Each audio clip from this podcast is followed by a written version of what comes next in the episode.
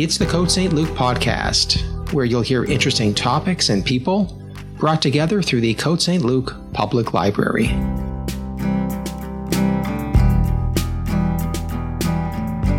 Hello, everyone. Welcome to Lockdown Viewing with Code St. Luke librarian Steven Tomlinson. That's me. And for the next 20 minutes or more, I'll be talking about movies while providing some recommendations for what to watch and where to watch them. Today, I'll be discussing the Netflix movie The Meyerowitz Stories and also a documentary entitled The Palace of Silents, which can be found on the library streaming service Kanopy and also on YouTube. Written and directed by Noah Baumbach, The Meyerowitz Stories was released on Netflix in 2017.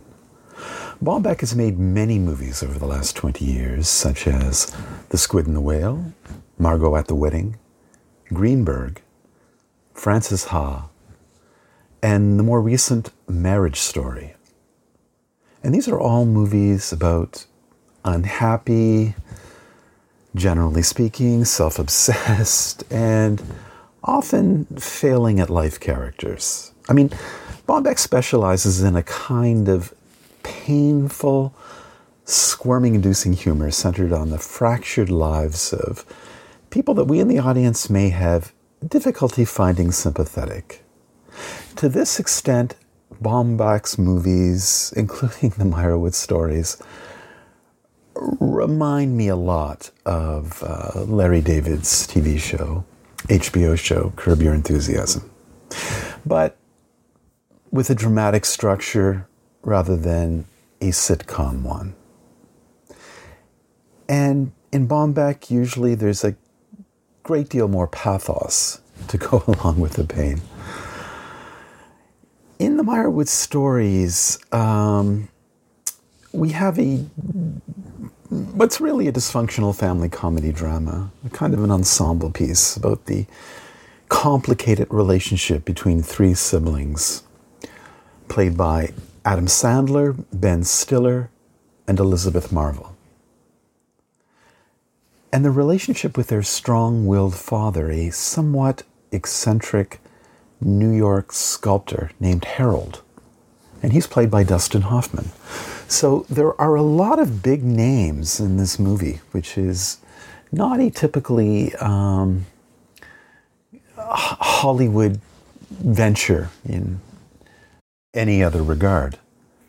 Adam Sandler plays Danny, the divorced son and failed musician who has devoted his life to raising his daughter, Eliza, played by Grace Van Patten. When Eliza heads off to college, Danny is left trying to figure out who he is. His brother Matthew is played by Ben Stiller, a mega successful business manager who's just in from Los Angeles.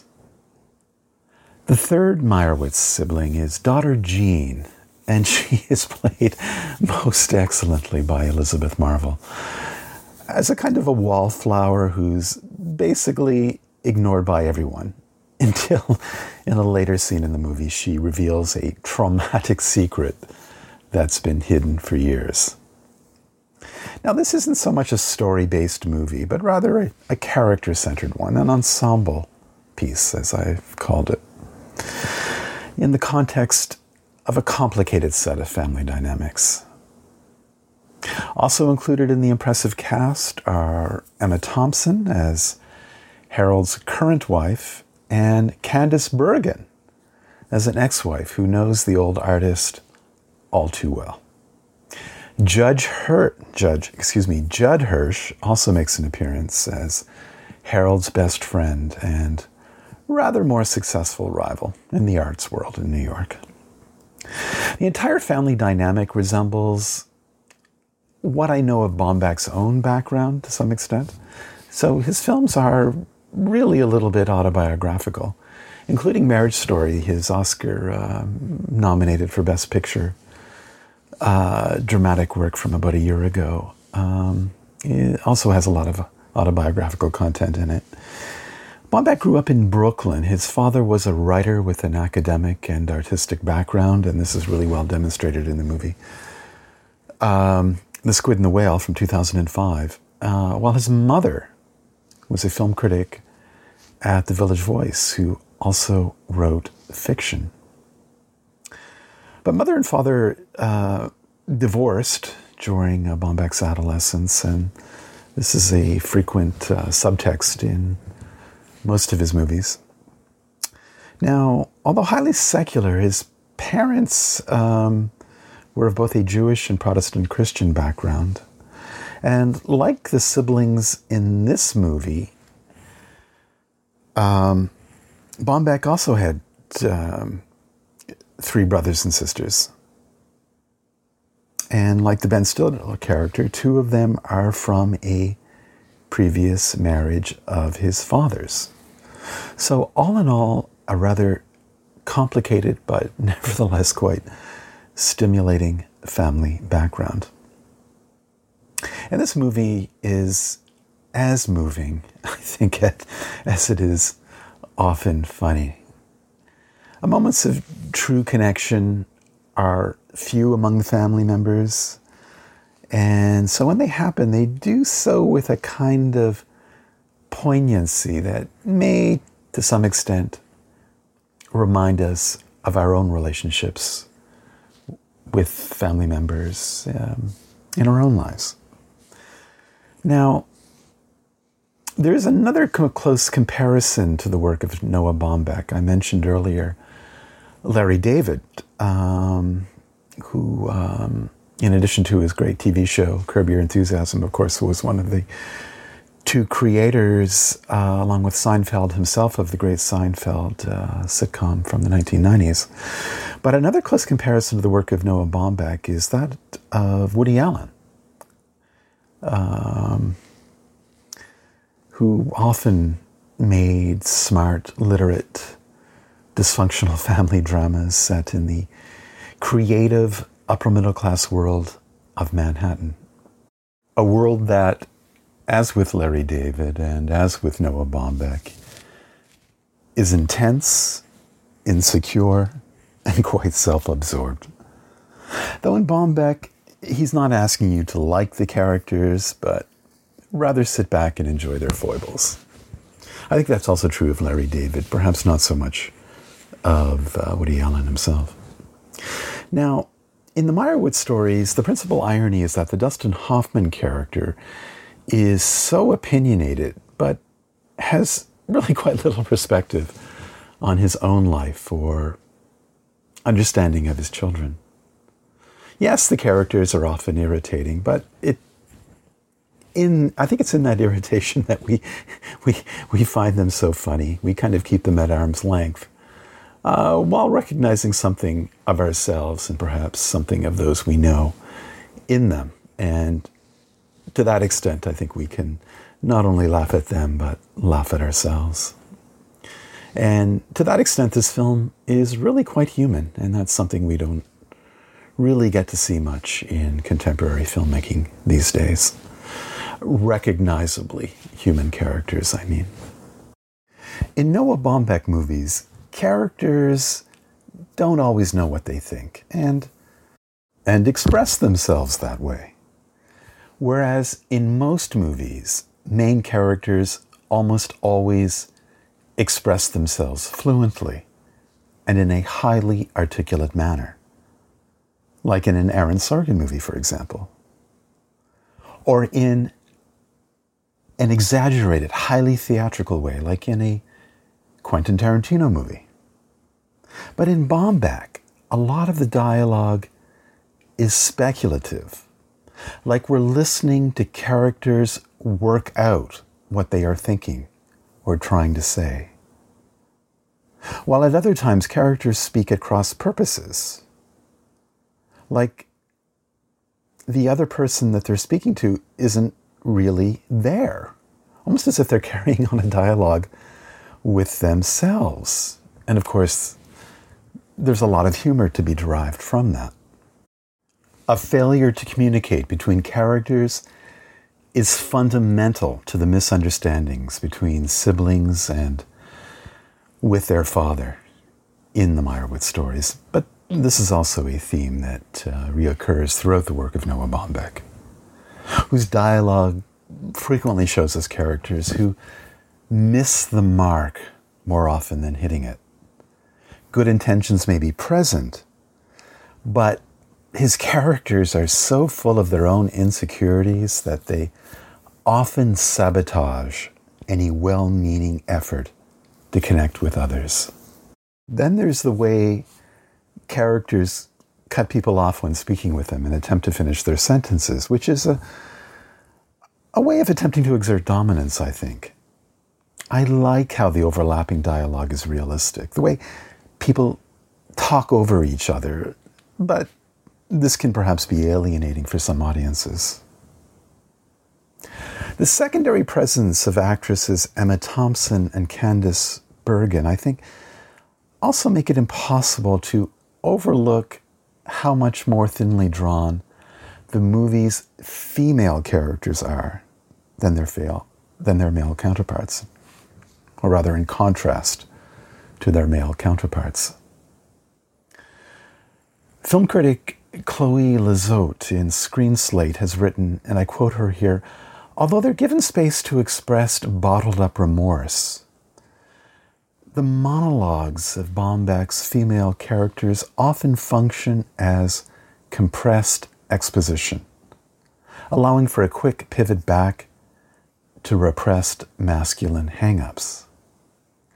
Tellingly, Elizabeth Marvel's more introverted sibling doesn't get a full chapter heading like her two brothers. She gets rather a parenthetical so I think it's disappointing that any members of the ensemble get lost in a film so overwhelmingly eloquent about family dynamics. But that may reinforce Baumbach's point above all. The stories we tell reflect our own interests and perspectives.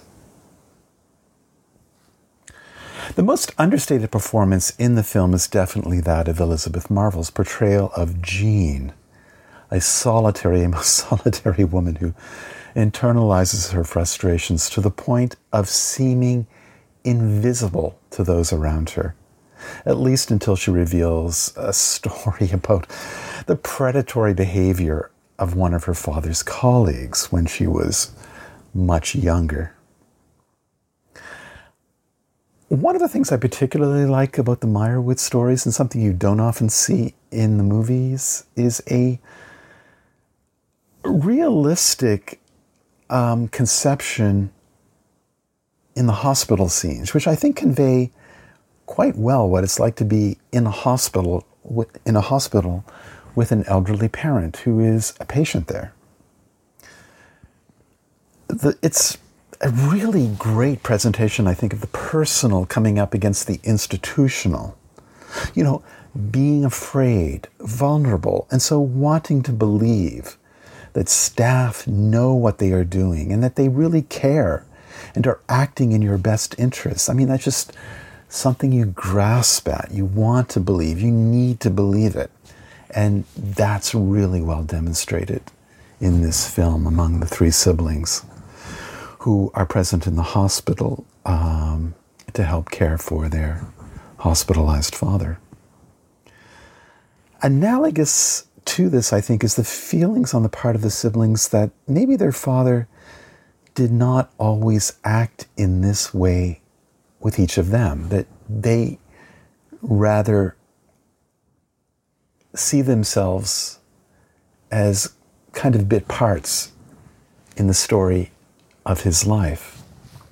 And certainly there's a kind of resentment that comes through um, regarding that feeling that each of the siblings has. But this is also a movie about everyday frustrations like finding a parking spot, for example. Um, so, on one hand, it's, it's quite larger than life. We have these larger than life Hollywood actors uh, very well known stage presence. Um, uh, but uh, on the other hand, they're in these very everyday situations, which I help think helps make this movie especially so interesting, so fascinating, so effective, both dramatic and funny, and certainly from my point of view, a must see viewing experience. That's the Meyerowitz stories, available to watch on Netflix. All right, the second movie I'd like to recommend today is a rather more modest, little known, but nevertheless fascinating documentary about the history of a particular small, long-time movie theater in Los Angeles that played only silent movies, from classics to rare finds, all from the era of Hollywood filmmaking, in the era before the advent of recorded sound. So, from about 1929. This movie is entitled The Palace of Silents. Silents spelled S I L E N T S. But clearly there's a play on words here with the word silence. S I L E N C E. Now, the great silent movies um, were never entirely silent. They did not have recorded dialogue, they did not have a recorded soundtrack. But nevertheless, audiences, theater audiences in those days, and watching uh, so called silent movies always would have had um, piano and often orchestral, live piano and live orchestral, orchestral excuse me, accompaniment while watching um, the movie. And um, that happened in that that was a that was a, a typical occurrence in this um, retrospective silent movie theater in Los Angeles, which would uh, have its own piano, live piano accompaniment playing along to the film to perhaps no more than a hundred uh, uh, people in the audience. In fact, this is something that the Cinémathèque Québécoise used to do downtown on Maisonneuve. Every Friday, they would play a silent movie, but would have um, live piano accompaniment, uh, largely improvised, I would think, um, for those in attendance to watch the movie. And it was it was really quite an experience to watch these old silent films with um, with such live accompaniment. The documentary, The Palace of Silents, walks us through the silent movie theater's foundation in the early 1940s by one John Hampton and his wife. And what Hampton was able to build was an enviable collection of important movies that had been all but abandoned by the Hollywood studios which had made them. What most people don't realize today is that barely half the movies made even before the year 1950 no longer exist at all in any form. They just are gone. And it's really only thanks to the early efforts of collectors and enthusiasts like John Hampton that so much of what we still have today survives at all from this very important era in filmmaking. Not only, I mean, important um, not only um, for their uh, individual artistic worth, but um, for the formative influence that those films have had in shaping the, the, the, both the art and form of filmmaking itself in subsequent decades. Now, while that in and of itself might only be of interest to hardcore film aficionados like myself, happily there is mystery, plentiful, colorful, and eccentric characters, and even an actual homicide event involving one longtime owner of the theater that became a feature episode on America's Most Wanted television show in the 1990s. So there's really a lot going on um, in this movie. It's not simply for one's own academic um, pleasure regarding the history of silent uh, films itself. It's really a, at least I found it to be quite a briskly paced um, documentary that covers a lot of ground in its really quite short running time of only about 70 minutes. So this film certainly doesn't wear out its welcome. And we get to know the, the colorful cast of characters who manage to keep the theater going in some form or another over several decades, and uh, you know, which includes your run-of-the-mill money issues to other much more odd events, in, including the sometimes black market acquisition of silent movies. Um, certain lurid scandals, uh, in addition to the murder I mentioned earlier. And along the way, several film buffs, historians, former employees, and a Los Angeles Times film critic are interviewed, among other Angelinos.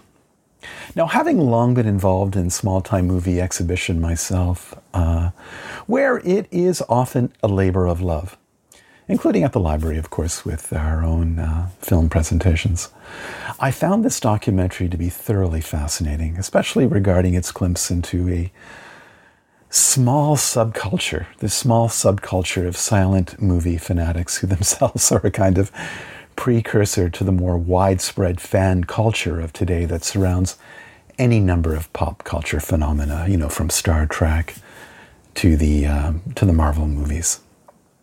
Anyway, that's the documentary, The Palace of Silents, available to view both on the Kanopy streaming service at the library and also on YouTube.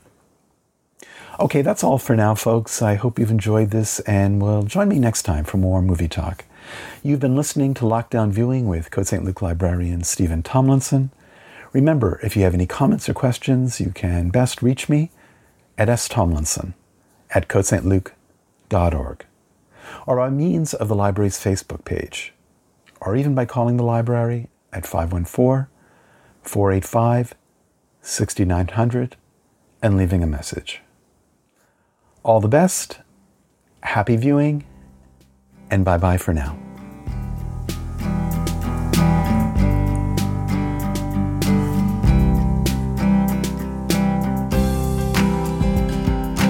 Thank you for listening to the Côte St. Luc podcast today.